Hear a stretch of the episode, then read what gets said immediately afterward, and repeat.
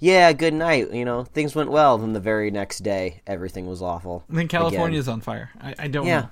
everything's on fire. And It's not a bird, it's not a plane, it's superhero slate. It's a modern podcast where we talk about everything that's great, like movies, TV, superheroes. It's superhero slate. Hello, everyone, and welcome to Superhero Slate, the show where we run down the latest superhero entertainment news. we love TV, movies, and superheroes. So let's talk it all out. My name is Chris Dillard, And my name is Mike Royer. and we are going to get ready to stream with Disney Plus. Plus, all right. Plus. iPhone Plus. Now, I don't know. That this is a big naming trend. We're going to talk about this later. Uh, we're going to catch up on some long lost, forgotten Fantastic Four film. Arguably the best one out there, Mike. uh, you're probably excited. There's no more Eggsy for Kingsman Three. I just I just had eggs for breakfast not long ago. So Delicious. Egg- And mo- eggs is on the mind. Mm, Eggsy Benedict. No, no, and more. Oh, Eggsy Benedict would be like their viral marketing because like Netflix does that all the time when they have like a new show coming out. Like they'll just pick some big markets around the country and they'll just do weird like pop ups. Like Uh-huh. they did like the banana blue stand for like Arrested Development.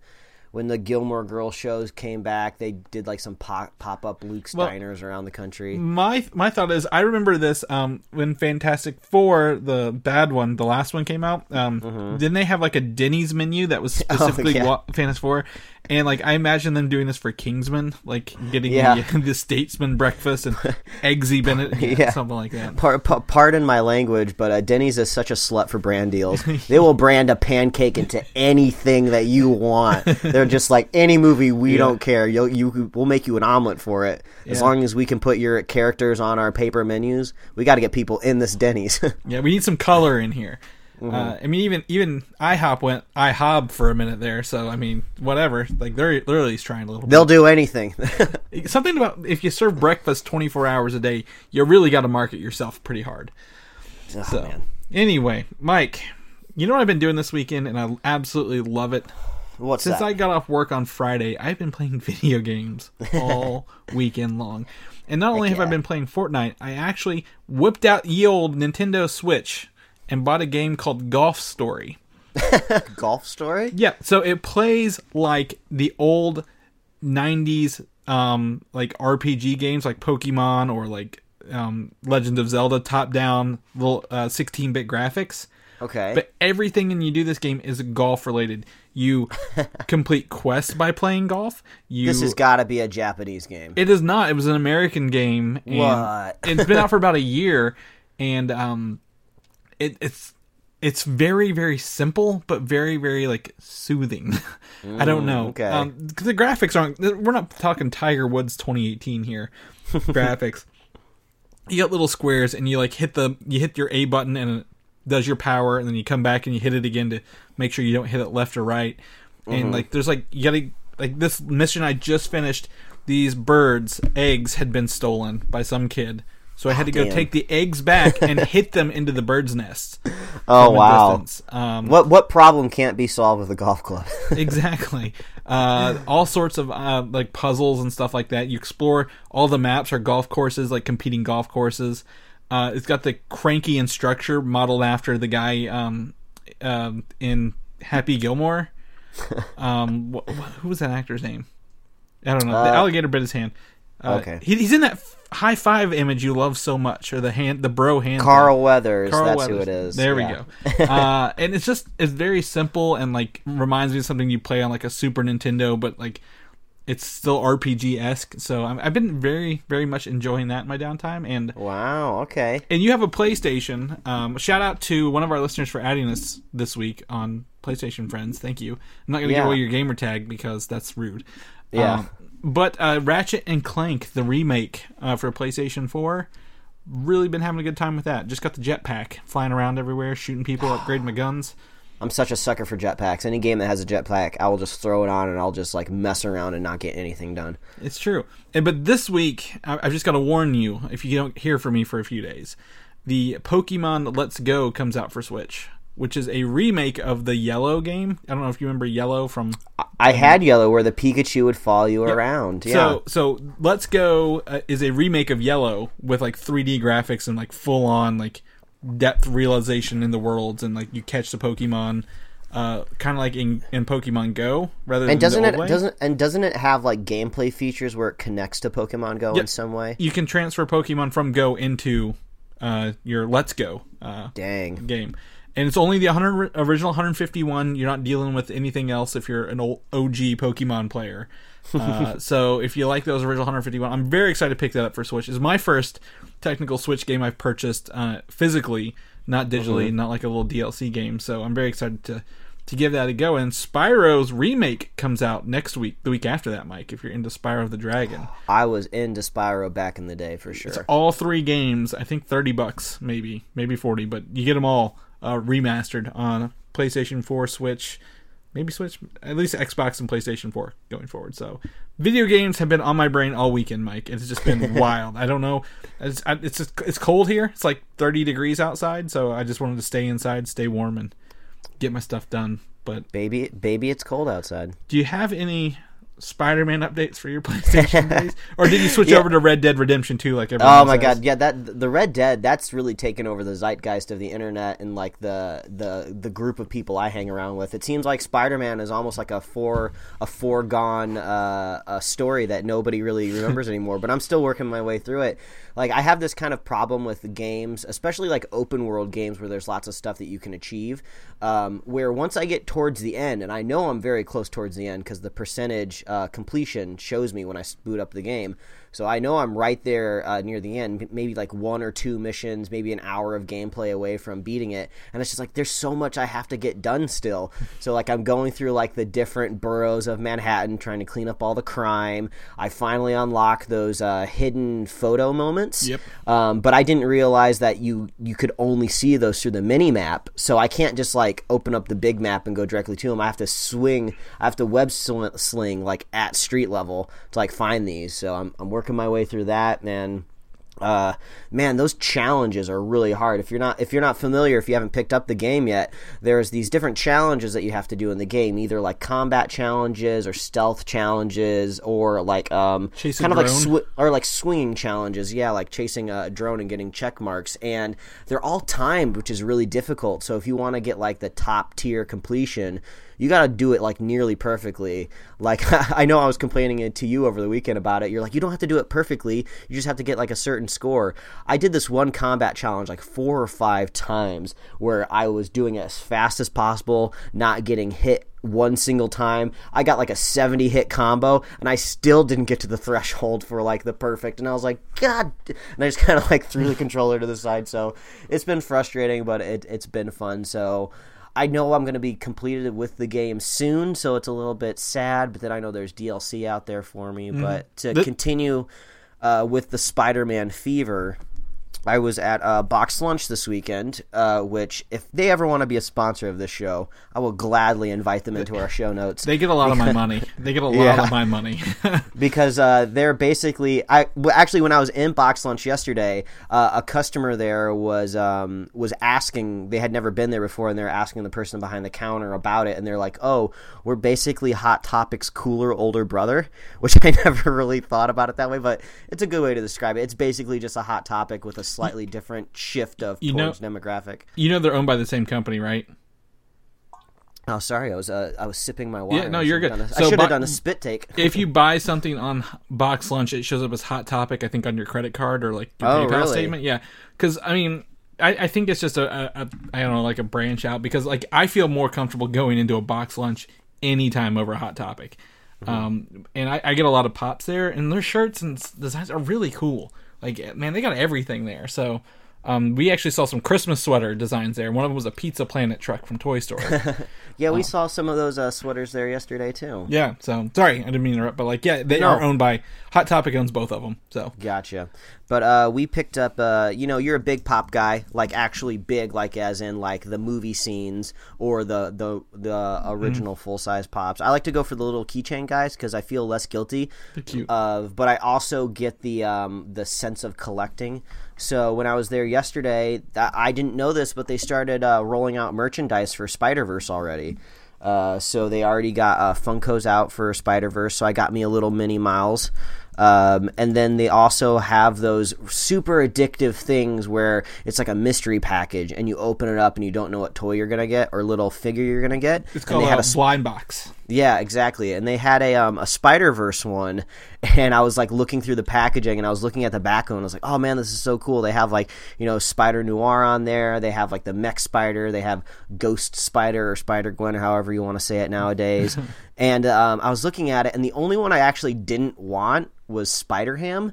Just because I didn't, I didn't really like the way he looked. He just kind of looked like this weird kind of like Disney like character, and I was like, oh, he's not very cool looking. Even though he is voiced by John Mulaney, which is awesome. So I was like, oh, as long as I don't get Spider Ham, I'll be happy. And even when I bought it at the register, I um, she was just like, oh, which one are you hoping you get? And I was like, really anything but Spider Ham.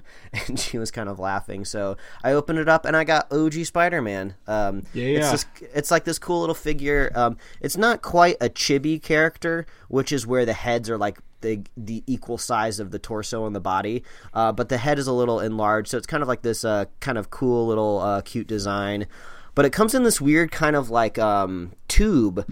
It's almost like he's vacuum sealed in a chamber, and I think they do it for two reasons. One for aesthetics because they kind of have these little clips on the top and bottom, so you can stack them as you collect them, kind of like Tupperware in your cabinets.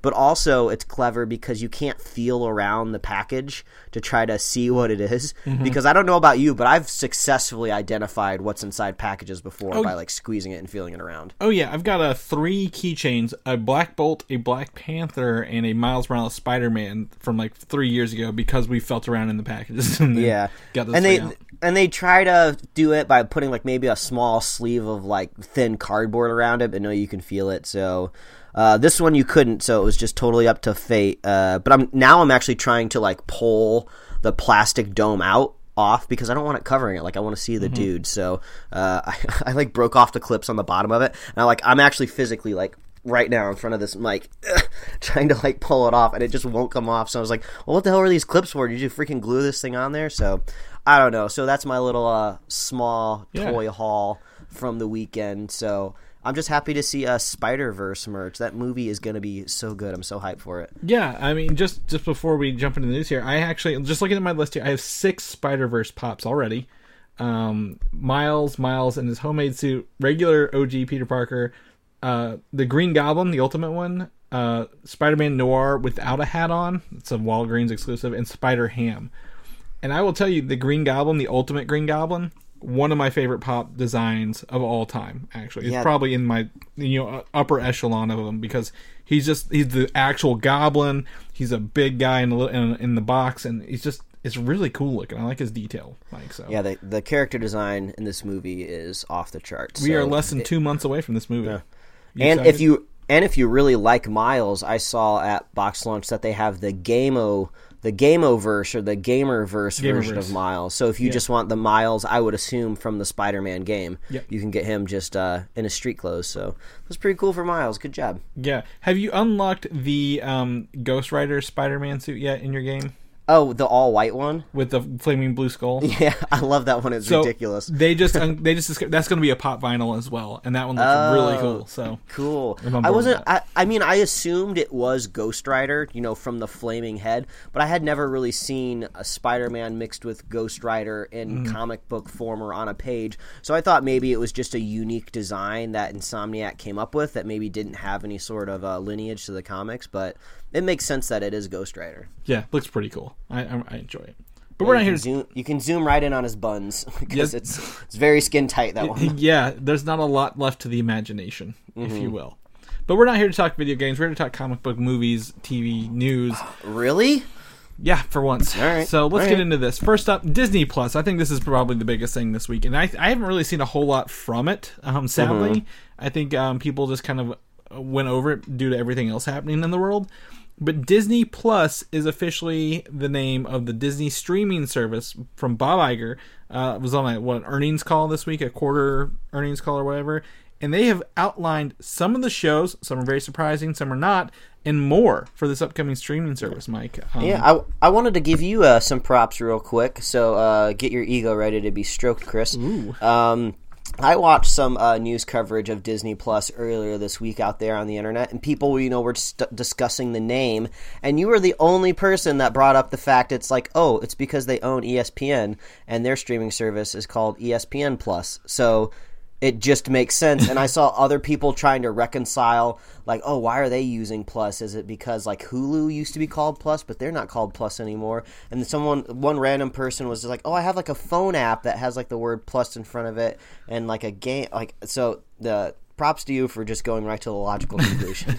Yeah, well, I think uh, ESPN Plus like launched earlier this year, maybe March or so, um, and um, uh, uh, some people I worked with are very big into it, so they would actually pull up the Apple TV 4 in the office and sign into it and throw some of their stuff up there. And I think, um, yeah, just a quick search here. Um, plus.espn.com is a great name, like a, a great subdomain for this. So plus.disney.com, that's very simple, very easy to use.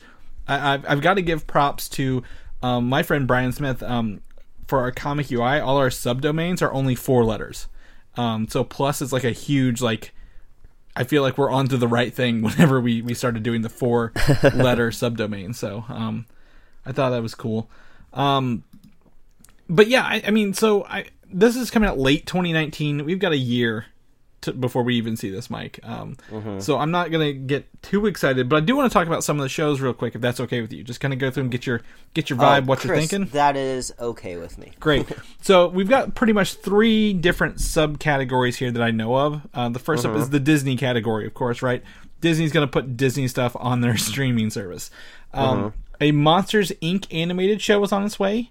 Um, Okay. we've talked about this. I don't know if it's going to be CGI or 2D. I would like to see CGI, kind of like the movie, a little bit. I don't know if I want to see them transition to 2D animation. What do you think about that?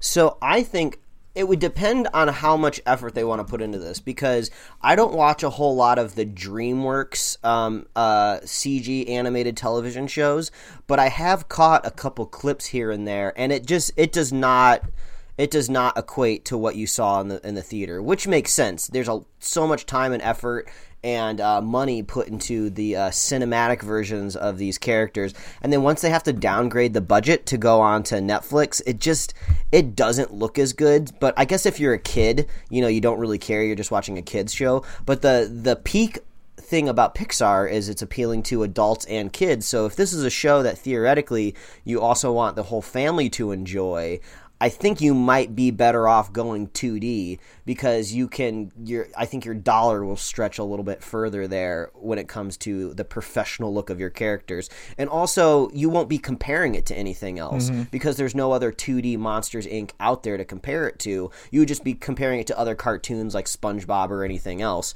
So, yeah, if they go 3D CG, please, uh, you're more than welcome to do it. But I just hope that maybe they really put the Disney extra mile in and elevate it above like what DreamWorks is doing. Like, um, like if you like go go check out like Boss Baby on Netflix, the series. It like it does not look very good. I haven't really watched it for the story or anything like that, but go watch a clip of it, and it doesn't look anything like the movie.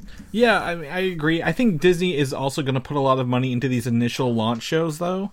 So I feel Monsters Inc. could have a good chance getting a pretty decent 3D animated show out the gate um, because they want to put their best foot forward. Um, so they're like, "Hey, look, this is the kind of stuff we're going to be putting on our streaming service. Sign up." Um, but I, I mean, I agree. I mean, I, I think you could. I want to see Monsters Inc. get fantastical. I love the first movie. The second movie doesn't sit well with me at all. Um, or the prequel, I guess, you, when you get prequelitis. Um, so I want to see them get weird with this. I want to see some. I want to see the world of Monsters Inc. I don't want to see just the factory in the school. And just and just a university. Yeah. Um, so um, yeah, I want to see them get really, really wild with this and see the the day in the life of somebody rather than just their work life. So I want to see that. High School Musical, I don't know much about, um, but I assume if you're doing musical episodes, you're probably going to need to pre-plan that quite a bit and probably hire some people who are going to write some good music. Yeah, I, I, I would- watch Glee though, so I don't. I don't know if this is easy. Yeah, that's- said than done. That's basically what I'm imagining it is. Is just Glee.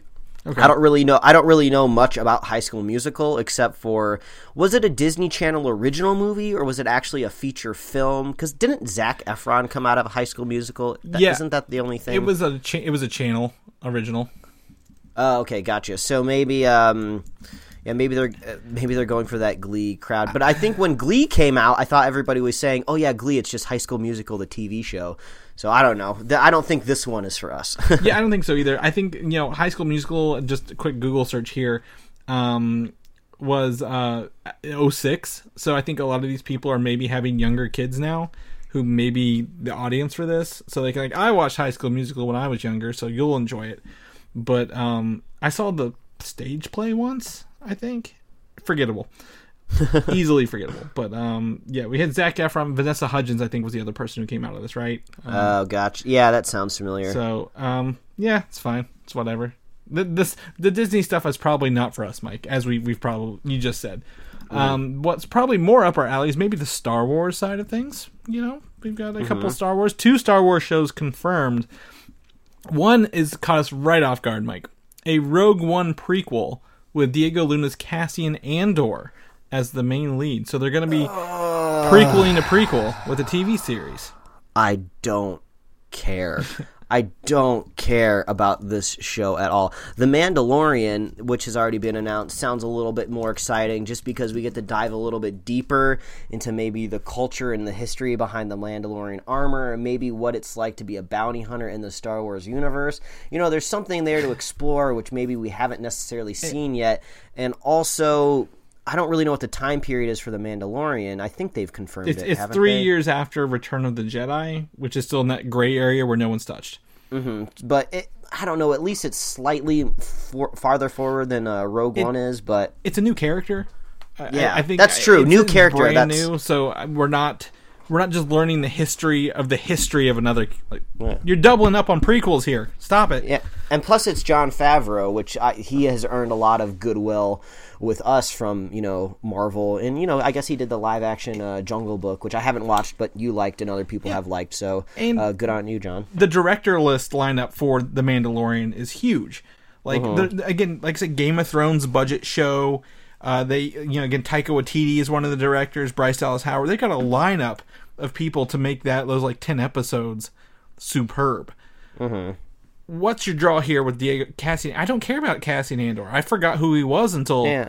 someone had, like told me his name. I'm like, oh yeah, that guy.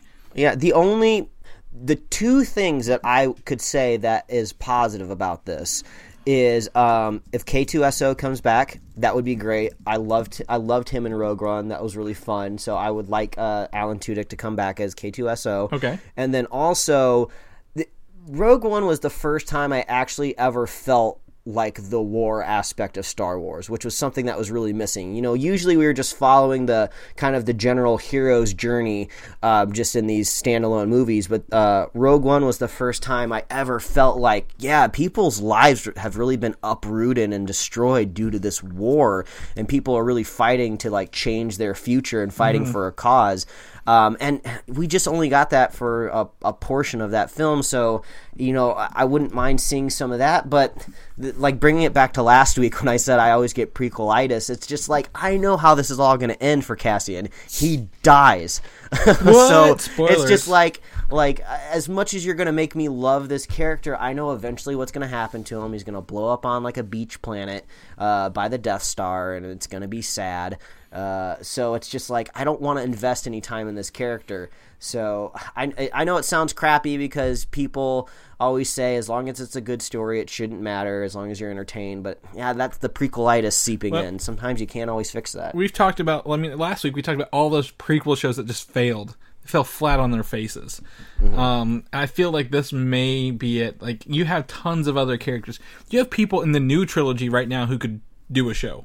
Yeah. Or, like, um, I don't need a show about Maz Kanata, but I mean, maybe something set in her little, you know, Yeah. diner place or, or, whatever. or at least if it was Maz Kanata, I don't know what's happened to her. I don't know when or if she's gonna die. You know, the Mandalorian isn't Boba Fett, you know, but I know that the Mandalorian isn't gonna die. Well, the Mandalorian could even time jump a little bit. We don't know. It just starts Mm-hmm. three years after that. Maybe it jumps into where we are now and ties into the next movie coming out. Who, Yeah, who could. knows? I mean, But this, uh, the, I agree with you. I'm just so upset by this, but you Isn't know, it- like like you is- said, the sh- the movie made a billion dollars. Of course, they're gonna invest Yeah. into those characters again. Yeah, I mean, I know you had a better reception for uh, the Last Jedi than I did, but uh, even I think you would agree that there are some things that could have been fixed or done better in Last Jedi. Um, correct? Nope, Correct me no, if I'm it's wrong. all it's all perfect. No, it's all perfect. But but I'm just saying, like the last like year or so of just Star Wars has just been a downer for me. Like like I said, I, I, I took that uh this nerdy shopping trip this weekend, and when I was looking at the Star Wars merchandise, I was just like, do I care anymore? Like, what do I latch onto? well, so I think again, Star. I mean, if we've talked about this before, I think in a review, like Star Wars could have been the original trilogy's lightning in a bottle, and since then, have we really had anything good, Mike?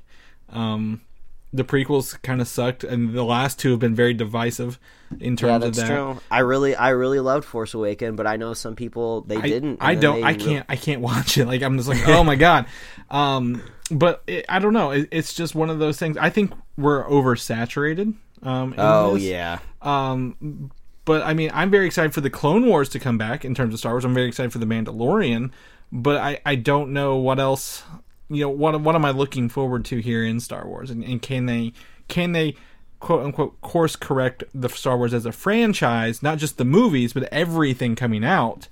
Um, because right now, we, do we have a prequel for the Poe Dameron? It's an animated show on Disney right now. Uh, oh yeah, he's gonna yeah Resistance? yeah. So we get to see uh, Poe and CG back before uh, Force Awakens came out. So Yeah, which we know what happens in the Force Awakens. We didn't see any of those other characters, so Yeah, and we don't we we're not hundred percent sure what those uh, Game of Thrones show Game of Thrones showrunners are doing in the in the Star Wars universe. You know, eventually, I think prequel itis for me is only ever solved if the time shift is large enough. So if the Game of Thrones showrunners go back far enough and they do a movie about Knights of the Old Republic. Uh-huh. I think that would be okay because they if they are like generations and generations removed from the Skywalkers, right? Yeah, yeah, yeah. Thousands of years ago. I mean, you could have this. This their trilogy could have two more trilogies and never even touch where we are today.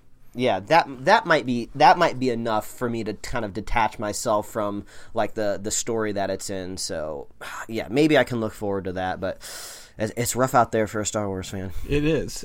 It's it's hard to be a Star Wars fan. or it's a wealth of riches maybe if you're just not a picky star wars fan this is the greatest time to be alive in because you're just getting stuff all the time Yeah. I, well, we're not getting anything Marvel this week, and they're getting Resistance so this month. So I mean, I'm jealous. But speaking of Marvel, um, the the biggest bombshell, probably what I've seen the most news out this week is uh, Bob Iger confirmed a Loki show is one of the four shows coming with Tom Hiddleston playing Loki, um, and that is really exciting news to have him come back. Now, where does this exist in the timeline? We don't know. Um, again, like So- we talked about, he could it could be between Thor one and you know Avengers, or he could be time traveling. As Guardians are weird. We don't know. So are these all shows that are confirmed to launch with the streaming service I don't I don't know the release dates, but I assume if we have a year in advance for these, probably. Yeah, I would think maybe the Rogue One. Uh, the Rogue One one was probably just announced. I would think that one's not going to be with launch because I don't know if they would launch two Star Wars stuff at the same time with a streaming app. They'd probably want to stagger them a little bit. I, I mean, I, I probably, but if they did, if if the Rogue One prequel is way different in terms of tone and like length than the Mandalorian, they may have an alternate option for people who maybe want to watch that instead of a darker, heavier uh, hour long show. That's more drama. Because I don't, I imagine Andor is probably not being very dramatic because he's not going to die in the show. So, um, depending on the tone, probably, but um, I assume, I assume Loki will be the one that launches with the show um, or launches with the service. We you know that the Bucky Winter Soldier has a writer, but they didn't say anything about it on this call. So I assume it's probably going to launch with the service. Yeah, and I think Tom Hiddleston like um, tweeted about Loki this week. I don't remember what More, it was. sto- he made- said more stories to tell, pretty yeah, much. He made like a little uh, poetic stanza that everyone was freaking out about. But so this is all great. You know, if this service launches with all this stuff, good job. You're already heads heads and shoulders above the the DC streaming app with which launched with pretty much nothing. Uh, but I'm actually really curious what the streaming service's back catalog is going to be because they're going to own the Fox stuff. They're going to have all of the the Dis- Disney Vault stuff, and I don't think they're going to necessarily dump all of it onto the streaming service at once. Well- because they, you know, they they want that news cycle of every month new things arriving. But I, I hope there's a robust back catalog when it launches, so at least you know there's stuff I can browse through. So what's going to be interesting is w- with the Fox deal closes, Disney will control I think sixty to seventy five percent of Hulu as well. Mm-hmm. So how do you keep Hulu going with your content and your streaming service? I think we're going to be very tailored to maybe these three audiences here: Disney, Star Wars, and Marvel. Um, Yeah, and, and it's none, prob- none of the Fox stuff because and it's it's probably just depends on the the familyness of the content. Yeah. anything that's probably like light PG thirteen or PG and below is probably going to go to the streaming service. Anything that's got a little bit of an edge to it, they're probably going to put it on Hulu. Yeah, and also I think you know, I I just don't see people going to Disney Plus and searching for Fox movies to watch.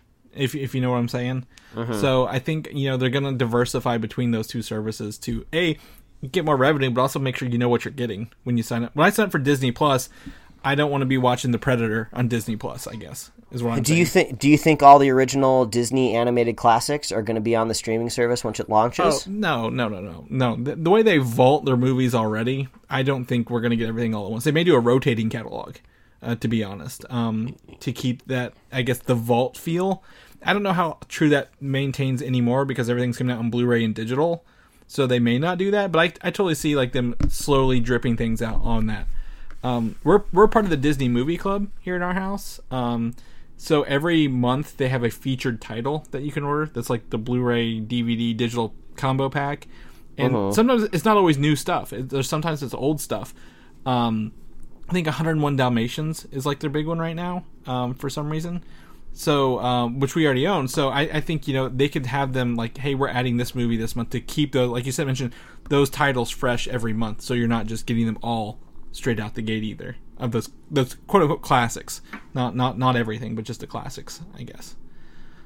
I don't know. Does that make sense? Is that making any sense at all, Mike? it, it's coming through, man. I'm just, yeah, I'm just curious. You know, they got to compete with Netflix. Netflix has got a gigantic catalog, so it makes me think that you know maybe they don't want to pull any punches. Maybe the biggest headline Disney could possibly make next year when they roll out this uh, streaming service is every Disney classic movie. We've unloaded the vault. Every single Pixar movie, get it on one streaming app. I mean, that's a huge proposition. That's a huge sell right there. That's how you get people to cancel Netflix, move over to Disney, or just add it fresh. I don't think you can just kind of like, um, uh, pardon my French, like pussyfoot into it. Like you just you got to go whole hog now. Like you know, D- DC didn't necessarily have the means, so they kind of had to be a little bit more strategic of kind of like you know let's appeal to very specific nerd culture. Uh, going with like a really weird, dark and gritty show where we say "f Batman," we'll get some subscribers that way. But I think Disney's gonna have to f- go a different path and just like throw their catalog at everybody's face. I'm, I'm gonna, I'm gonna, I'm probably leaning the other way because I don't think Disney needs to because Disney is a, a, it's a bigger name brand than Netflix. I think, um, because you have quality over quantity. Because I mean, again, I canceled Netflix. Like, I, there was nothing in there I really wanted to watch.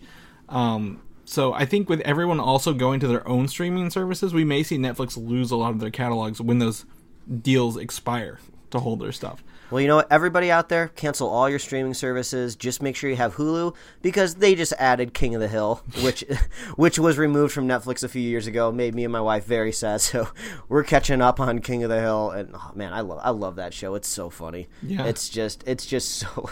Oh man, I- go watch King of the Hill if if you are not familiar with it out there. It's great. and I'm in a different role because we've actually spent a lot more time on Amazon Prime Video uh, this past month because again, Hell's Kitchen seasons one through fifteen unedited yeah, on Amazon. talking about yeah. So um, we've spent a lot of time actually in that, which is weird because we never usually spend a lot of time on Amazon. But um, You know, another good, just kind of uh, a network drama that's funny that is uh, has a very deep uh, uh, catalog is Monk.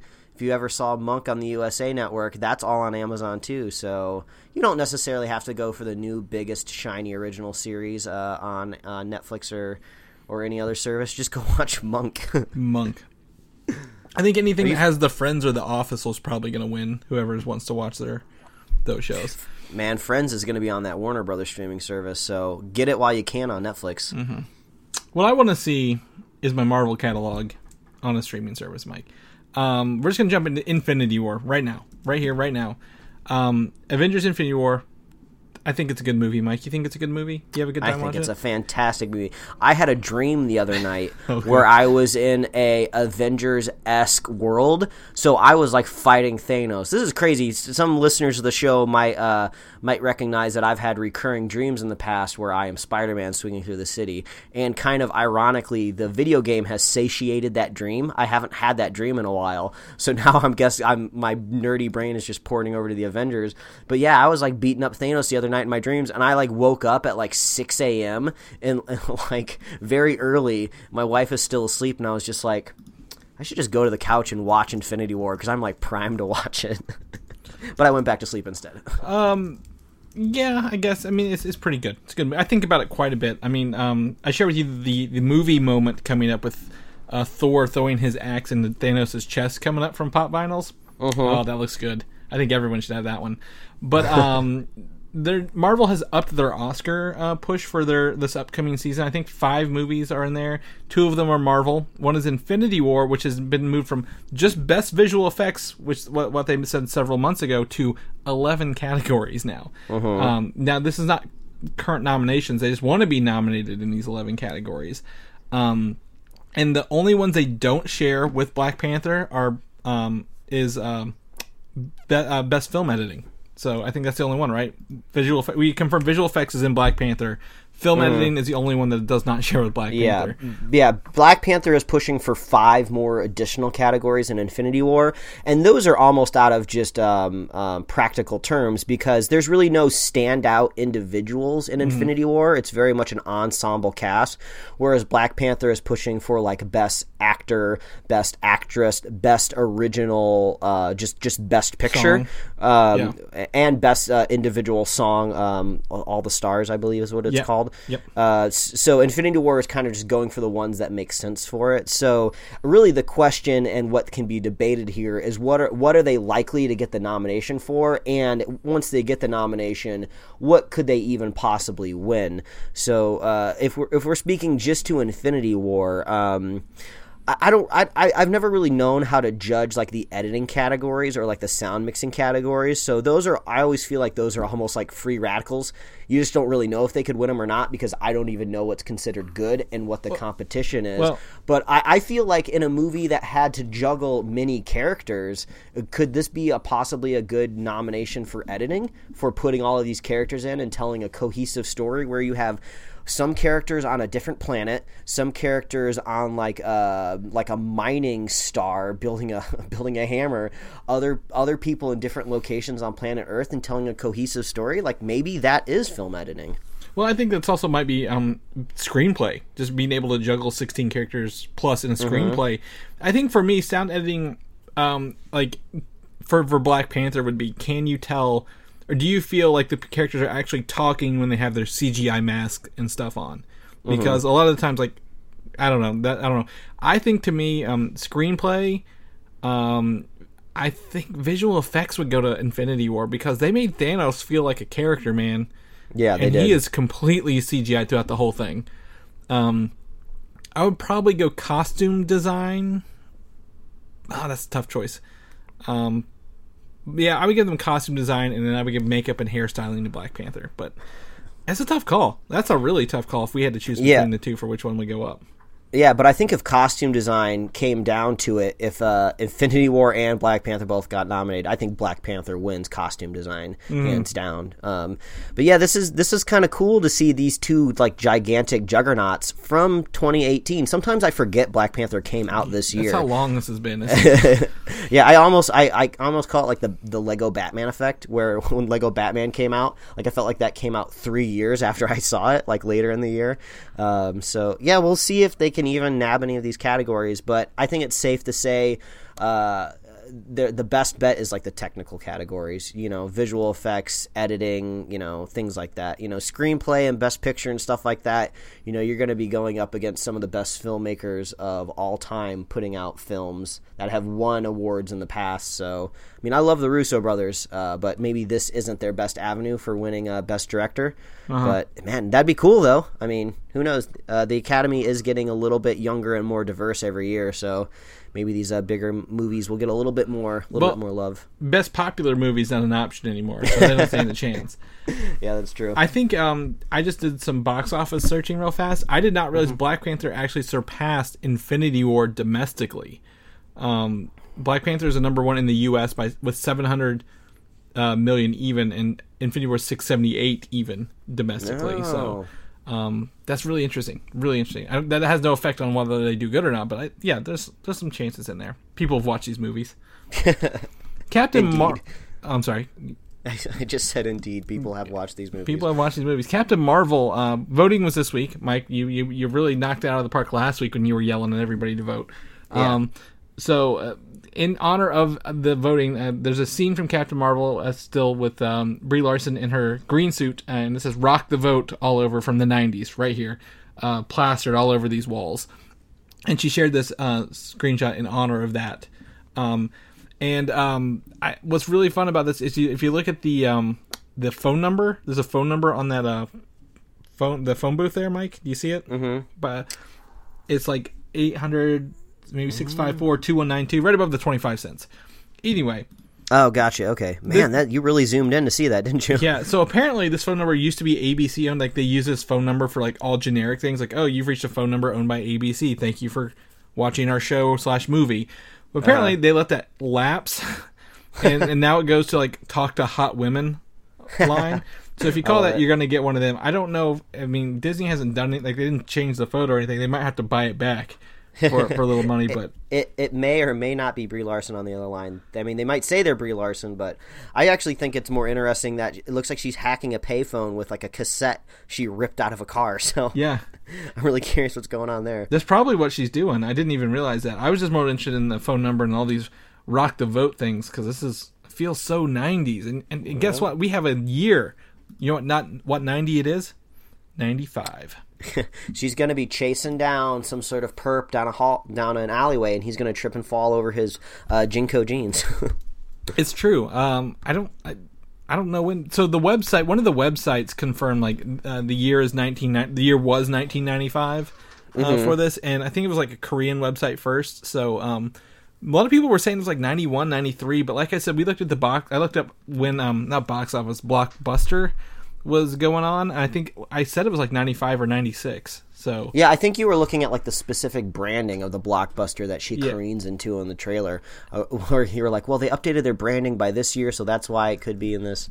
Who knows? They could just maybe just be doing like a weird amalgam of the '90s. I wouldn't really care either way, but yeah, no one's really paying attention to which blockbuster says. as long as as long as she strolls into a 7-Eleven and gets one of those weird drinks that had the floating balls in it, what were those like orbs or yeah, orb orb, drink or orbs. something? Yeah, orbs. Yeah, yeah. she, she's got to be drinking some orbs before she beats up an alien. the little gummy things. Oh man. Flashback 95 right there. Anyway, so I'm excited for Captain Marvel. That's our next big Marvel movie coming up. Um so we've got till March, but um I'm hoping for a Christmas time trailer, Mike. What do you think? Trailer number 2 in Christmas time or January? It's gonna. I don't know. It's going to be an intense uh, trailer season towards the the uh, the end of this year here because we got Infinity War coming up. Uh, we're going to get the new Spider-Man. Spider-Man one soon. Then we're going to get Captain Marvel, and uh, I'm sure we'll probably get a new Shazam one uh, when Aquaman rolls yeah, around. Yep, yeah, I Uh, forgot about that. yeah. Um, maybe a Joker teaser. Mm-hmm. December's usually they usually do Star Wars teasers one year out, don't they? Aren't we due for a Star Wars teaser this December? Yeah, we we are due. Yeah, so man, a lot of a lot of um, dots on the map, but none of our darts are hitting them. So well, we'll we'll figure that out later. The Eternals movie, uh, you know, while we know someone's working on this, uh, the production is set to start September of 2019, Mike, um, which would line up for that November 2020 release we talked about a couple weeks ago. Um, they're kind of This, I don't, I don't this is the movie. this is the movie that always confuses me because I always think it's just about randos in space, and then you inform me every time. No, they're actually on Earth. So. Yeah, these were humans that were experimented on by Celestials. Now, could they take them to other planets? I think Titan was like one of the planets. Like the people on Titan ended up being some of these people. Um, it just it just seems it just seems really strange because Eternals and also Inhumans just seems like a weird back Mm-hmm. way that Marvel was trying to get mutants into their universe without owning them. But now that they own mutants, it's just like, well, you know, you can kind of just whip up people with powers now through mutations. You don't necessarily have to like go through a convoluted story of people being engineered by aliens with powers. So I'm kind of curious how Eternals kind of fits into the grander storytelling of the MCU, but yeah, that one's a that one's a wild card for me. Well, so for me, this is because I think we're to get some development of the history of the Marvel Universe, and these may lead into the X Men. I don't think this will be taking place concurrently in the timeline. I think this is to be a history of like where all these powered people come from, maybe even some Captain Marvel stuff. I, I don't know, but um, I at least I know Thanos has the deviant gene in him because there's the Eternals and the Deviants, and that that why Thanos is so ugly, um, like his chin and like his purpleness, like the the Eternals look very human. If you're a deviant, you're ugly as sin, kind of like angels, devils, kind of parallel. Um, but Thanos has the deviant gene in him, and I'm pretty sure Skrulls are all deviants as well because they have that same chin uh, looking to them. So um, I think they're just going to set up the back history of these, maybe these alien races we're going to see more prominently going forward. Uh, if we see more Skrulls after Captain Marvel or Fantastic Four, love it, love it. I mean, maybe this sets up a long history of a secret invasion, Mike. Like the Skrulls, Oh yeah, it could. like it's not just now 90s whenever the Skrulls came and took over. Like they've been in the human race for a very long time, and we're just now finding out. I don't know. Is is this the one that's going to be directed by uh, Ava DuVernay? no, she's she's doing the the DC version, New Gods. Oh yeah, that's right. which is very very similar um because they were both these are both the the new gods and the eternals are created by jack kirby like they're literally the same thing um so he did new gods at dc and then came back to marvel and started working on the eternals again so you're gonna see some can- parallels here It's a confusing world out there. Uh, we're trying to uh, we're trying to uh, finally make it to our local library so we can get a library card, and uh, I'm pretty sure they have comics and graphic novels there. So if they have any sort of Eternals uh, stuff, I might have to pick something up so I can be a little bit more knowledgeable whenever this pops up in our show notes. yeah uh i've got um, there's two there's two series there's a jack kirby series and neil gaiman did a series i think in the late 90s um 2000s uh i actually have that one in completion i'm pretty sure individual issues. I really like it. Maybe i can hook you up with something mike. Get you get you to read it. All right. but if you don't like to read maybe you like to watch movies you can go hop on youtube right now and watch the entire 1994 for fantastic four movie. Now most of you may be like chris they didn't release a fantastic four movie in the 90s what are you smoking?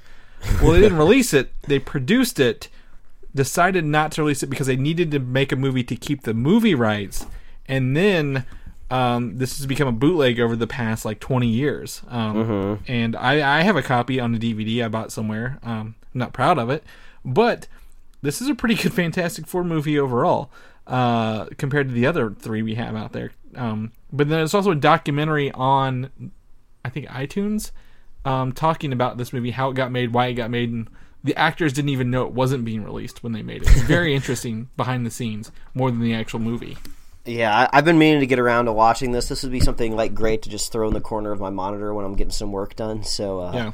yeah, check out our show notes. We got that link for you, and it's not uploaded by any sort of like official source. It's just a random YouTube channel. So I don't think anybody's out there trying to pull it down. I guess technically Disney owns this movie, Not yet. but may, maybe once that uh once that uh, finally goes through, that'll get taken down. So No. you might only have a couple months left. No, I, no. Fox didn't make it. It was another. It was a third. So some other third party. It's not Fox who owns Fantastic Four. They license it through a third party, which will come back to Disney. But they're the ones who own this movie. So Fox or Disney, I don't think will own it at the end of the day. They just have to. I can't believe no one's pulled it down. Really, like it's a whole hour and a half movie sitting there on YouTube. I want to make sure this link still works while I'm sitting here. It did. I just clicked on it. Yep. We're good to go. So there you go. You go. Go check that out if you if you're looking for a free movie and some time to kill. Now, this is probably not the best news for us, Mike, but it's good news for some people. Venom has made more money total right now theatrical run than Justice League did overall. Well, not surprising. I mean, if I had to rank them, I would put Venom above Justice League for sure. I would as well. Um, this weekend, I believe, or maybe this week, last weekend, Venom opened in China to Mm-hmm. a 111 million dollar opening. This is the second highest superhero movie ever in China. China, what are you doing? What's with your weird black goo fetish? Um, can you guess which movie beat it? Um, in Avatar or something? No, superhero superhero movie. oh, superhero movie. Um, Look up the show notes. upwards. Go upwards. uh, f- uh, f- uh, Infinity War. Infinity War it is. Yeah. I was gonna say the Eternals. That's not out yet. no, no, not far enough. Um, so yeah, so th- that um, did I have the exact numbers here? One Infinity War did 191 million, um, and uh, this was uh 111. And it's the fifth best non-Chinese film ever open there. So so I think it's safe to say the sequel to Venom is going to have a prominent Chinese star in it. Yeah. because because that's going to be the um, the market that they're going to want to play to. Uh, so uh, My- yeah, I don't I, I don't know. man. my concern is this large haul for Venom. It, it's going to go two ways. One, they're just going to go all in on Venom and they're going to shoot themselves in the foot on the next one, or they're going to be like, well, we don't need Marvel to help us make money off Spider-Man properties. We're going to not let you borrow Spider-Man anymore, and we're going to go. But I think Spider-Man made a lot more money. Knock on wood. Um, but I hope they don't take the wrong lessons from this, which movie studio executives always tend to do. So um, I don't know. I'm just it's a little concerning at the end of the day. I'm like, oh I yeah. think I think they'll absolutely take the wrong lessons for sure. I don't think Sony has the finesse and the uh, the long term outlook that uh, Marvel does, or even Fox had for their movies. Uh, I think they're going to do exactly what, what they what you think they're going to do. They're, the next movie is going to be Carnage with Woody Harrelson. It's probably going to take place in the same San Francisco Bay Area. Uh, it, it'll be just as mediocre as the one that came out, and they'll make some money, but they'll probably make just around the same amount of money, maybe a little bit less, but the budget's going to be probably double because they're going to want to make more money out of it. And then, um, if if it's critically bad enough, we might just have another um, amazing Spider-Man um, Andrew Garfield situation where, like you said, they're going to shoot themselves in the foot on the second one, and we'll never see the third one. yeah. How many how many Venom sequels are you going to set up in the second one? Three, four, five extra Venom characters at the Yeah. end there. They walk Because- through a basement of just different color goo. Yeah, because I mean, honestly, the the best uh, um, the best uh, uh, sample to look at here is those Andrew Garfield movies. Uh, it's, it's the same Spider-Man property, pretty much taking the same route. Uh, you know, when I watched the the Amazing Spider-Man, I had similar feel- feelings that I had to Venom. I was like, well, there's some there's some stuff here maybe that could be good, but I feel like this is a really bumpy start. Some stuff looks cool, but it's just on surface level. So yeah, that that those are our Venom uh, predictions for next time around. God, I hope we at least hope it's R. We need an R-rated Venom too. What do you think with Carnage? Yeah, yeah. Well, I, well, I don't know, Chris. You seem to be pretty opposed to the R rating the last time. Oh, I'm not. I'm not opposed to it. I just think if if they want to tie it in Disney, they're not going to let it. Now, speaking of R-rated movies, that which was tied to my next thing here, Deadpool. Once upon a Deadpool. I apologize. The PG-13 edited version of Deadpool 2. Um, there's two ways to look at this, Mike. Uh, it's a limited run. It's not going to be a full theatrical run like we may have talked about. Starting December 12th until Christmas Eve, two weeks, right? Mm-hmm. um, all, all a portion of these proceeds, I think most of the movie ticket that comes back to the studios will be going to charity for this movie as well, mm-hmm. which was a surprise. I didn't expect that. We all thought it was just a straight up cash grab. Mm-hmm. But what if this is a soft launch for Deadpool in the PG thirteen territory to get them ready for the Marvel? Yeah, that, that's what that's what I've been hearing out there. Like, oh, we're gonna like test market to see if uh, people will like Deadpool if he's uh, PG thirteen. I I really hope they don't neuter him. I I hope Deadpool doesn't go. Uh, all out and join these uh, universes. I think he's just this weird, uh, like bottle of lightning type of character that you know you're talking about Star Wars earlier, like that. I don't think you're going to be able to wrangle him and throw him in with a group. I think he sucks up way too much oxygen when he's on the screen. I don't think he's going to be able to play nice. I think he kind of needs to be the focal point of uh, like he's the class clown. He doesn't want to be relegated to uh, to the to the the B storyline. You know. Well, I I don't think I don't think Marvel is going to do that either because I think Ryan Reynolds would walk. Like if they were like you you gotta you've got to be PG thirteen from now on to be in our movies. He'd be like, no, I don't want to do this anymore. Then and that would essentially ruin the whole formula because he's he is the big part of that formula. Um, what, what I also, you know, what do you think about X Force then? If him being part of X Force, do you think he'll work good on that team instead? Movie? Well, uh, uh, it makes a little bit more sense just because in Deadpool 2, when he is like kind of forming the first proto X Force, he is like the team leader. Mm-hmm. So I, I think that makes more sense uh, because it, it's a Deadpool movie. Like we kind of all thought Deadpool 2 was just going to be called Deadpool X Force, you know, possibly, Yeah. or then or Deadpool 3 was just going to have the X Force in it. Uh, I guess I'm not really sure now. I'm actually just more curious why the run ends on Christmas Eve because I thought it was kind of a bit of a tradition for some families to go see movies on Christmas Day. I mean, I, I my family never had that tradition, but I, I'm surprised this doesn't run until at least the New Year. My- you know, because you know that holiday kind of extends for most people. My assumption is there's probably some other Fox movies opening up the 21st that they were Mm-hmm. like, we got to get like you can only have so many Fox movies in the theater. We got to get some of these out. So Gotcha. we're like, hey, we're gonna run this for two weeks. Money goes to charity. If you see it, you see it. If you don't, you don't. It's more like it's more like an experiment, really. Yeah, I, mean, think. I mean, outside of in a vacuum, like where there's no other movie's existence and this is the only thing, it's a funny concept. You know, oh, let's take this very rude, crude character, um, uh, neuter him to PG-13, and we'll only run it for two weeks, and it'll go to charity, and we'll just see how funny we can make it without being able to swear. You know, that's funny just in in a bottle, but when you put it in the climate of everything else that's going on around it, it you, you just only see the cynical side of things. Well, I just don't. I don't think it's going to be. I mean, it's, it's going up against Aquaman and Into the Spider Verse and Mary Poppins, and I'm pretty sure there's another other two movies in there. Um, that isn't there. Who I thought it was like an artsy movie, like a remake we talked about going up on the 21st. There. Either way, it's got some hella competition, Mike. I don't think anyone's going to go watch it. I'm like, they're like, oh, we already seen Deadpool 2. Most of those people, like I said, under 18, probably have already seen Deadpool 2. It's in theaters. They can go pick it up at their their buddies. Their older brother has a copy and they've watched it. Like they're not going to the theater to watch this. So I, I think it's just a, a moot point at this at this rate and at that time point when it's coming out. I think I think it's going to again fall flat on its face to use a phrase that we used earlier. Um, I, I don't see legs. Do you? I mean, does that, does that make sense? Uh, it's a it's a weird little experiment, but I I don't know. They might get my money. I haven't decided yet. yeah, the charity aspect's kind of nice. I like that. Watchmen, the TV show from um, on HBO, uh, coming out. Um, they're filming it right now. Jeremy Irons, um, um, what the Butler and, and Batman, Robin, Alfred. Alfred. There we go. I couldn't think of it. Uh, is playing an older version of Adrian Veidt slash Ozymandias from the original.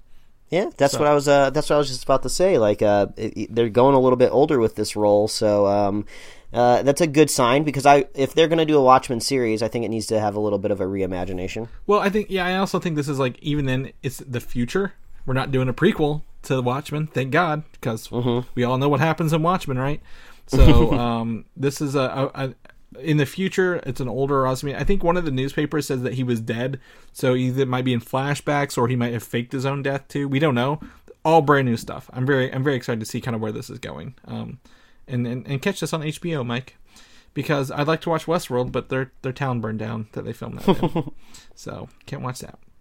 Hellboy, the movie coming out next year. Um, I don't know if you knew this or not. Maybe you did. Um, the rumor is Thomas Haden Church, previously Sandman and uh, Spider-Man Three, will be playing the uh, character Lobster Johnson. I don't know if you know Lobster Johnson or not. What the what the hell's a Lobster Johnson? So in the Hellboy universe, Lobster Johnson was like a pulp comic slash TV series serial from like the 30s and 40s that Hellboy grew up watching. Come to find out, he actually was a real person in that time zone, and they use these comics slash TV shows to hide his actual like fighting Nazis and doing like going up against these crazy things in the 30s and 40s. And he, Oh, he comes across Hellboy later, and they, you know, like it's like Hellboy's like idol. So, um, it's kind of a creepy spirit. Like I don't know, he, he his introduction and where I'm reading right now in the books is very very. I don't know, ethereal. So I'm, I'm interested to see where they go. But um, yeah, Lobster Johnson's. I've heard of him. I, di- I didn't take him real seriously, but I like the name. That's funny. yeah. So he's got a big claw, lobster claw on his chest. Like instead of a Batman thing, he's got a big lobster claw circle on his I chest. was hoping he'd have lobster claws on his hands. That'd be way cooler. No, I think he's just a regular person. Ah, boo. Yeah, yeah, that's it. Swamp Thing, the TV show coming out on uh, DC Universe Like you're. ha- next year, has cast Andy Bean as Alec Holland and Derek Mears as Swamp Thing. I, I don't know who these people are, but they will have an actor be the human side of Swamp Man, uh, Swamp Thing, and then the a different actor playing the actual big version of Swamp Thing, not just a CGI guy. Um, Make like makes sense. So, uh, I'd like to see some practical effects in this. Um, I, I'm gonna I'm gonna check it out. You gonna check it out? Yeah, yeah. I'm I'm looking forward to like the first trailer or the first like set photo or the first official look of what Swamp Thing's going to look like. Yeah, and it'll be it'll be interesting. I think he had a couple movies back then. Yeah, Aquaman uh, and some leaked documents. Uh, I think for like maybe Polish theater or something like that. Um, they confirmed the runtime is around 143 minutes, uh, which is two hours and 20 minutes, which puts it at about average with the current DC. Um, what is it? Worlds of DC movies that are out right now. Yeah, sounds uh, pretty standard for uh, a superhero blockbuster. I think it's a little longer than I anticipated for, uh, I guess, a, an origin film. But I guess maybe they have a little more faith in it to give it a little extra couple minutes to to bounce around here because Yeah. We've always talked If I- about how Justice League was under two hours, so they could sell more tickets quicker, so they could get like the next screening in that day. Oh, oh yeah. Maybe this just gives us one more extra uh, set piece of Black Manta shooting his laser beam eyeballs, which I think is cool as hell. So Yeah. Did you watch that five minute clip a couple of no, weeks ago? I, I haven't got around to it. Uh, It's okay. because uh, yeah, I, I don't want to watch clips. I rather just watch it in the movie. I the only thing is I think because Black Manta's a highlight in that, and he looks so damn cool. Like if I can find a GIF of b- that Black Manta shot, can I share it with you? Like just what he Uh, looks like. yeah, that's okay. Just what he looks like. Okay, cool. I'm gonna do that because it's so cool. I think you'll love it. Kingsman Three, um, Eggsy slash Taron Egerton uh, is not the focus of the third film, and likely not to show up in it. Uh, just for the third film, that doesn't mean he's out completely, but it sounds like they're taking it in a different direction rather than just being a um, a normal trilogy. Maybe I don't know. Okay. Uh, we don't have a title yet. We also know they're doing a TV show and maybe a Statesman movie. So maybe this is a Statesman movie. I guess. I, I don't, probably This, not. this could possibly all go the way of uh, uh, the Gambit movie, possibly, uh, just because this is under the Fox banner, right? Uh, so uh, who knows? Maybe once Disney owns them, they'll be like, "Hey, let's retool this a little bit. Uh, you're doing a little bit too much." Or maybe they'll be like, "Hey, you're making a um, a a Kingsman TV show. We got a streaming service. You can put that on." Uh, possibly. The problem with that is Kingsman falls under Mark Miller Millar's um, umbrella with one of his deals. I think if they change it, it'll go to Netflix because Netflix owns all the M- Millarworld stuff now. It's really like I don't know. That's a, that's a that's a very touchy. That's a I'd like to see how that paperwork's all filled out because, um, cause you remember that when when, when Netflix was like we're gonna do the Millarworld, which has, he's got like a bunch of comic books like was it Superior maybe I don't know. He's got a bunch of books. Um, but Kingsman was one of them. Um, Hitman was another one. Um, I think they're just going to let it keep going um, with uh, what's his face directing again, writing and directing. But uh, I know a lot of people you either love or hate too. Like there's no middle line for Kingsman. Yeah. 2. like you I think I- love it or hate it. And Yeah, I think I've kind of checked out of Kingsman. Once they kind of uh, made a cure for the headshot of a bullet to the head, it's kind of hard for me to invest myself into uh, into anything that happens being uh, permanent. So, I don't know. Uh, well, I, I think also, I mean, if the main character that we've seen so far is is gone because he he kind of completed, I guess, a little little circle. Or they focus on maybe recruiting new people because like the whole in like the whole organization's gone pretty much, right? Like they kill almost all of them right out the get go of two. Um, I could see them like training some new recruits and going that route. Like I don't know, I'm I'm okay with either way they go. I like two you don't like two. I just some people on Facebook were talking about three, and they were like, "Oh, we're so excited," for, or two. And they're like, "We're so excited for three. and other people are like, "God damn, I never want to see this again." It is all over the place. The nerdiest license plate cover possible in existence is you know like those House Divided where like their two kids go to different like colleges, different universities. We needed a House Divided license plate cover for Kingsman 1 and 2 and for Star Wars Force Awakens and The Last Jedi. The nerdiest things that people will just not understand. Yeah, exactly. I, I, they they won't get it. We get it. I respect your decision, Mike. I don't have to agree with it, but I respect it. So, um, yeah, Kingsman Three is slated for November of next year. So we'll we'll see. We'll, we'll probably learn more about it sooner than later. Are you big Walking Dead fan? You checked out, right? You're, Yeah, uh, talking about more things I've checked out. Uh, I mean, we've been kind of wanting to revisit it, so I don't think it's uh, I don't think it's uh, off the rails enough to just flush it down the toilet completely. But uh, you know, one day I'll get back around to it. But I will say I'm to kind of the point with it where you know it was announced. It's no spoilers at all, but it was announced a while ago that um, that uh, uh, Lincoln Andrew, Andrew Lincoln Andrew Lincoln who plays Rick Andrew Grimes. Lincoln Rick Grimes was leaving the show, and that episode happened, I believe, Sunday. Sunday, yep. Uh, so, and I was just like, I'm too many episodes behind. So, like, I just, I just read all the synopsises. I just read exactly what happened to Rick. I don't want to spoil it for anybody who's still trying to catch up, or maybe they're watching on Netflix and they're not going to be able to know what happens to Rick for like another year until it's streaming over there. So, but like, yeah, I just went in all in. I just read. I didn't Yeah. really care if any of it got spoiled at all. So the the movies or, or the TV show and the books are entirely different. Um, so which is really really interesting. Um, because I think, I mean, Carl I think has died in the show. Uh, Rick's son, he's still alive in the books. So Rick was leaving the show. We're not going to tell you how he leaves, but AMC did announce they're like Rick uh, Andrew Lincoln is not coming back to the TV show ever. However, they've signed him up for three movies featuring Rick Grimes that will come out on AMC. So he went from a TV deal to a three movie deal, which is probably like filming a whole season anyway, right? Like, I don't, Yeah, I don't well, know how that, that works, but yeah, I, I looked into this a little bit. This is almost more of like a strategical push from AMC, uh, more though, more so than I'd say like The Walking Dead trying to get creative because Yeah. the AMC just recently announced that they were going to be making a Breaking Bad movie Yeah. that would be premiering on AMC. So these aren't films that are going to be going to the theaters. I mean, technically, you might be able to uh, get a showing in a theater, but it's not going to be like a wide release. Like they're going to publish it on their network. So I think this is more of a, a an angle where AMC wants to do kind of like bigger, louder, more impressive things with films.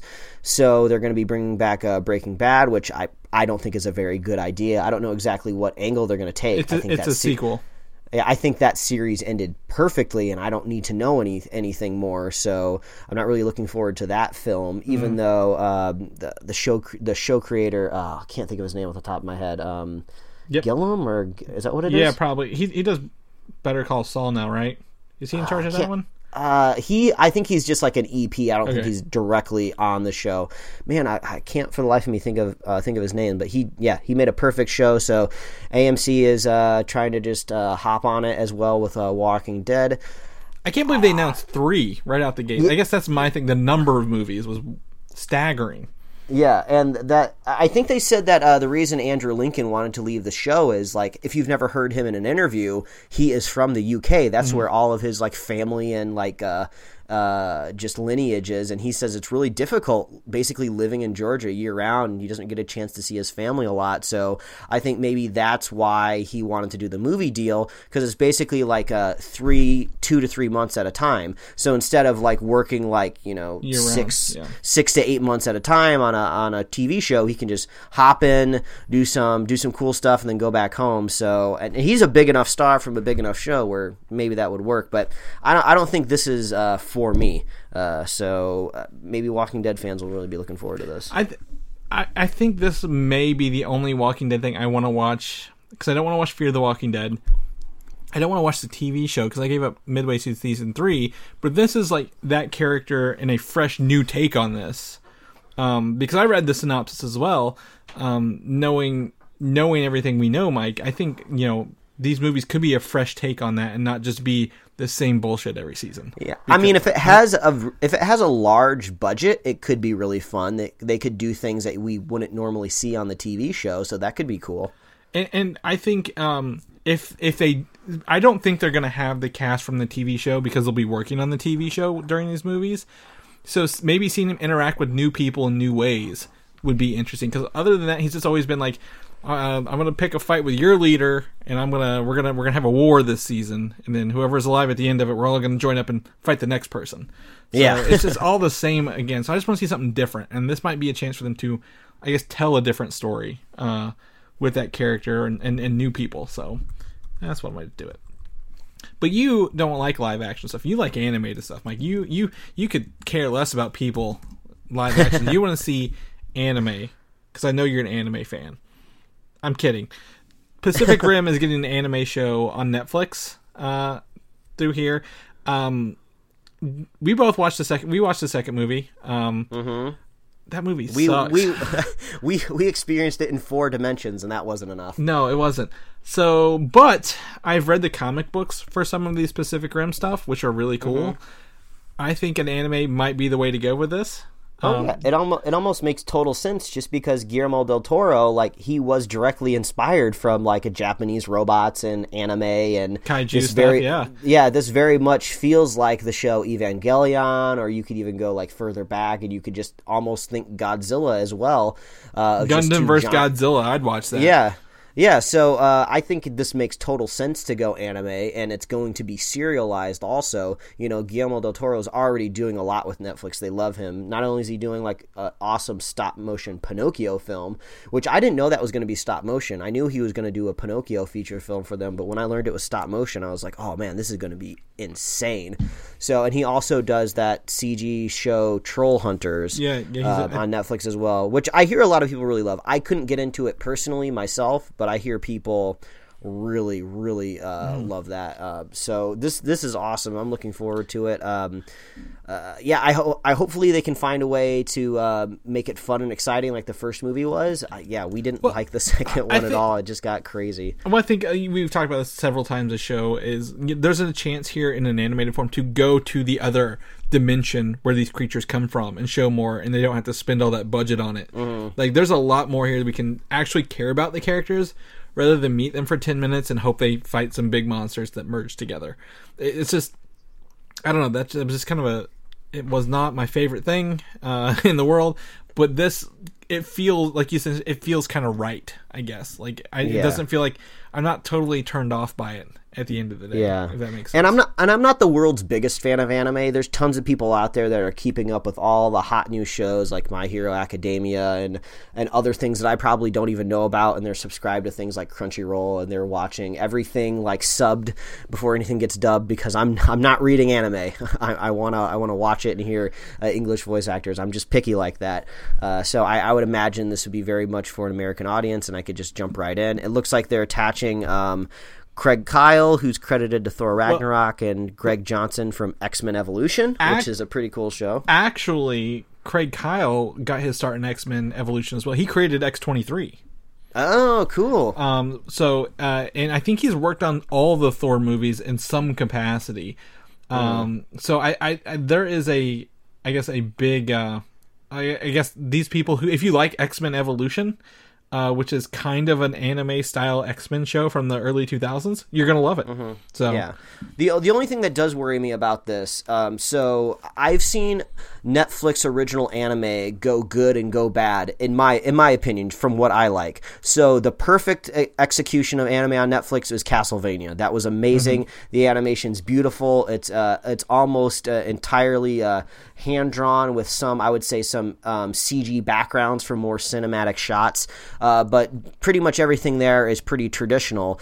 But there have been other animes that have been heavily relied on CG animation, like very heavily relied. Like they do it in a style to where it looks like it's hand drawn, but it really never connects with me. Like they try to merge like some hand drawings with CG. They have some of those like um, original like Godzilla movies that are like two hours long and Yeah. they're like that anime CG hybrid. I think it looks disgusting in my opinion. I just don't like the way it looks. So it makes me worried that since Pacific Rim does rely on big, large robots, that it, could go that route, and I really hope it doesn't. Now, do you think did Netflix just didn't they just buy the distribution rights for those Godzilla movies, or did they make those in house as like a, No, I, I, you're probably right. They probably did buy the the distribution for it. So, Yeah. and I think Voltron maybe did do some CG a little bit better, and Yeah. that's you know that's in the same anime style. So I, you know, there there could be a possibility where this gets really ugly, with- but I hope it doesn't. with Volt? I think Voltron's last season is this upcoming season or so. Mm-hmm. So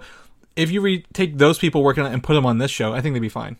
I mean, Yeah. it's a big mech And I- show anyway. Yeah, So and I would hope maybe Pacific Rim goes for an or- older audience like Castlevania does, because yeah, you you could tone it down a little bit because I think this show is supposed to be pitched as like two kids Mm. who kind of steal. I think they say it's they steal a broken down kaiju to look for their parents. So I don't know if maybe they're going to go for a younger audience or not, but you know I would like something a little bit more more mature since That did- Pacific Rim was like pretty brutal in the in its first one at least. the second one was essentially the young girl who built her own mech. Like we don't need to see that again.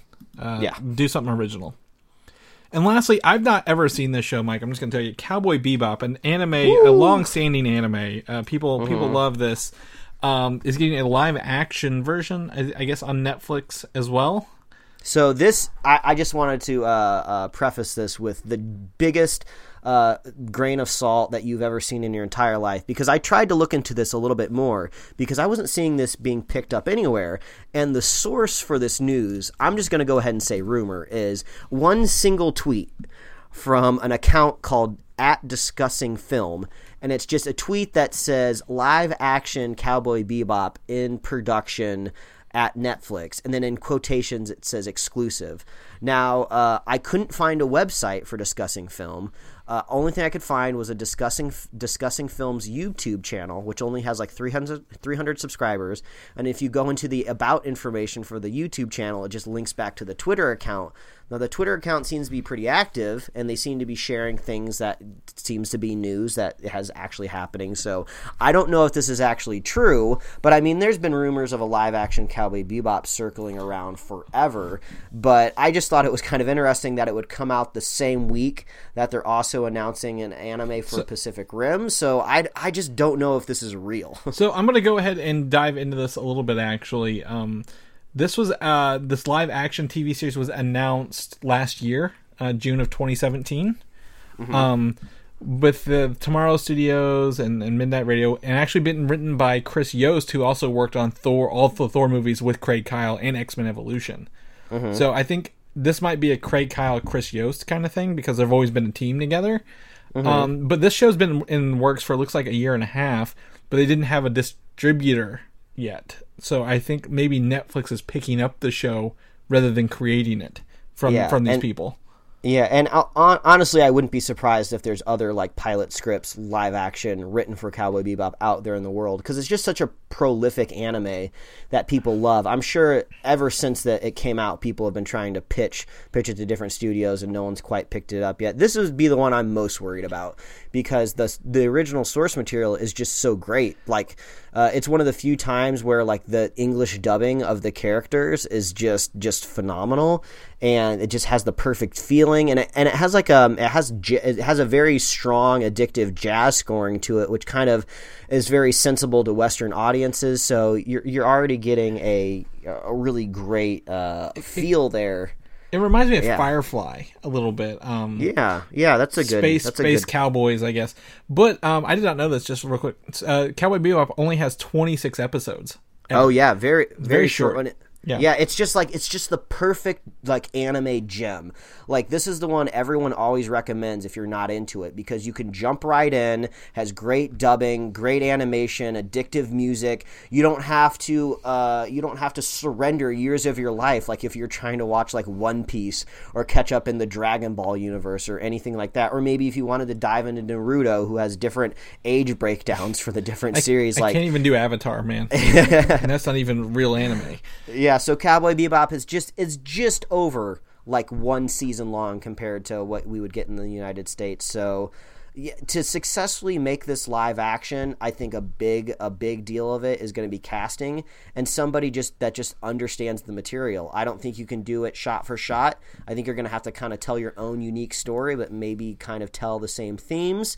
Uh, you know, it's a it's a very dramatic uh, kind of melodrama where you know characters die and it feels very much kind of like a, a space western. I mean, Cowboy Bebop. There you go. It's right there in the title. So uh, yeah, the the creative team that you're you're pitching to me right there sounds like they might be able to do it, but uh, this has me the same amount of worried that the uh, King Kong director who wants to make the Metal Gear Solid movie has. Like these are beloved properties to me. I love Metal Gear. I love Cowboy Bebop. Two very Japanese things.